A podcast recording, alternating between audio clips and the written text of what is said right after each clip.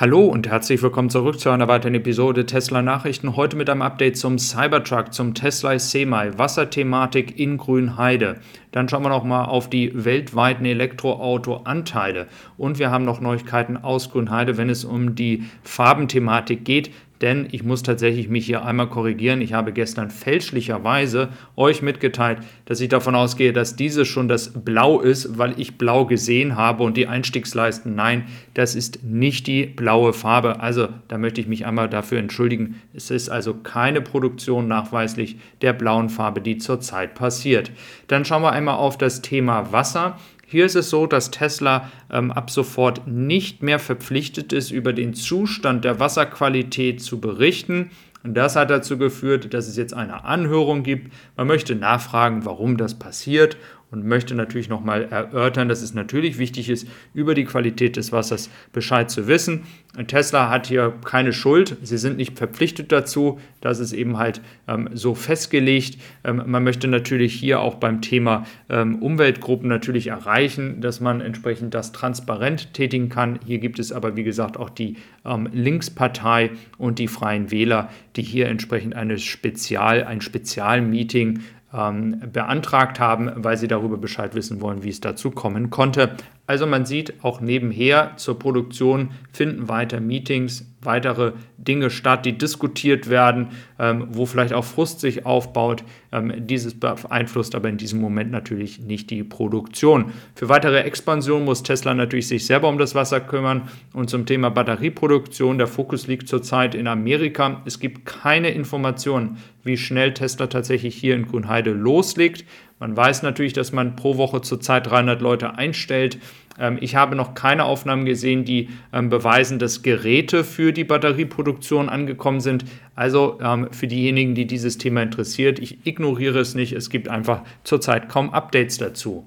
Wo es aber Updates gibt, ist tatsächlich ähm, Barron.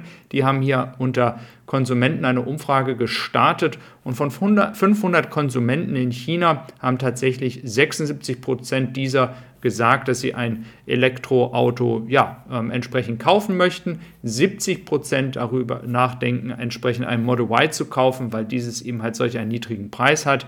Und dass es das eben halt wahrscheinlicher macht, dass sie sich für ein Model Y interessieren. Und das ist natürlich schon wirklich massiv. Und ähm, wenn man dann noch nach Amerika schaut, da gibt es ähm, entsprechend ja vor allem ähm, bei dem Thema Finanzierung viele Unternehmen, die auch bekannt geben, ähm, was eben halt gut läuft. Und äh, bei dem Unternehmen Tenet ist es so, dass sie gesagt haben, dass es sich verdreifacht hat, die Nachfrage auch zum Thema Finanzierung für Autos. Also wir sehen hier eine unglaubliche Nachfrage. Die ersten Auswirkungen der Preissenkung in Amerika ist es ja nicht nur die Preissenkung, sondern auch noch die Förderung, die dazu kommt, die wir ja in der Höhe gar nicht haben. Wir haben ja eine Förderung, aber nie im Leben so hoch wie in Amerika. Dann schauen wir noch auf den weltweiten Markt. Ich habe hier nochmal eine Grafik für euch. Also 18,8 Prozent des weltweiten Elektroautomarktes ähm, kann Tesla hier ähm, eigen, ja, für sich beanspruchen. Dann haben wir noch BYD an zweiter Stelle. Dann ähm, haben wir natürlich die VW-Gruppe mit 8,2 Prozent jetzt nicht allzu groß. Sie sind hier also nicht an zweiter Stelle hinter Tesla. Sie können BYD auch nicht erreichen, sind sogar jetzt zusammen dann an der vierten Stelle und äh, direkt, direkt dahinter kommen ja dann zum Beispiel noch Marken wie BMW. Wobei man natürlich immer fairerweise sagen muss, der Elektroautomarkt wird natürlich aus dem Premium-Markt rausgehen und wird natürlich immer mehr zum Massenmarkt. Und da werden natürlich deutsche Hersteller wie Mercedes und BMW, die sich natürlich auf eine gewisse Käufergruppe konzentrieren, aber ja nicht in den Massenmarkt gehen, so würde ich das jetzt auch nicht definieren, dass sie da drin sind, ähm, die werden natürlich nie hier 15, 16 Prozent Anteil haben. Wenn du diesen Kanal magst, kannst du diesen übrigens abonnieren. Wenn du dich mit über 180 anderen Leuten austauschen willst in meiner eigenen Gruppe auf EK Review, der Link ist in der Beschreibung. Da finden rege Diskussionen statt. Wir tauschen uns alle da aus. Auch ich gebe euch da Updates, weil ich es leider nicht über die Community-Tab mehr machen kann. Es gibt leider hier einen Bug. Ich würde mich freuen, wenn du dabei bist. Und beim Thema Tesla SEMA können wir nämlich gleich weiter diskutieren. Denn 400 Meilen in einer Stunde ist einfach unglaublich. Das ist jetzt das erste Update, welches wir hier haben. Ihr habt auch hier einmal ähm, die 750 Kilowatt Also es werden hier tatsächlich wirklich sehr, sehr gute Werte ähm, erreicht. Man muss aber dann fairerweise sagen, und das hatte auch jemand unter einem meiner letzten Videos kommentiert, ja, wie ist denn das mit den Pannen? Ja, es gab tatsächlich Pannen, da wurde natürlich drauf rumgehackt. Wir wissen noch nicht, woran es liegt.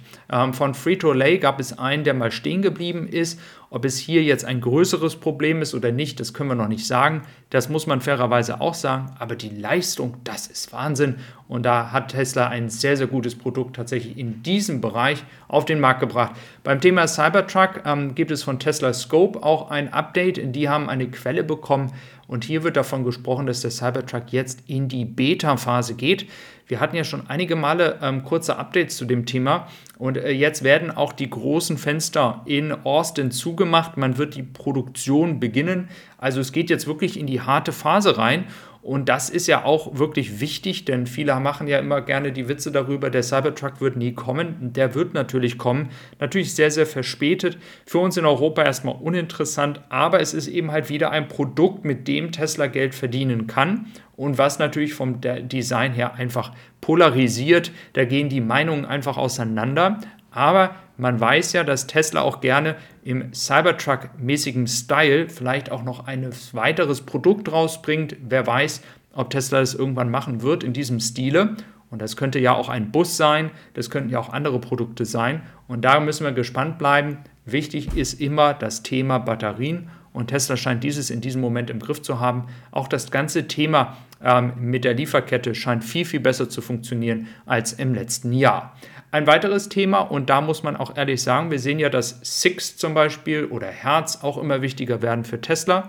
So ist auch das Thema zum Beispiel mit Uber wichtig. Wir wissen, dass viele Tesla-Fahrer oder auch Fahrer allgemein, die äh, mit Uber arbeiten, einen Tesla fahren, weil es einfach kostengünstiger ist.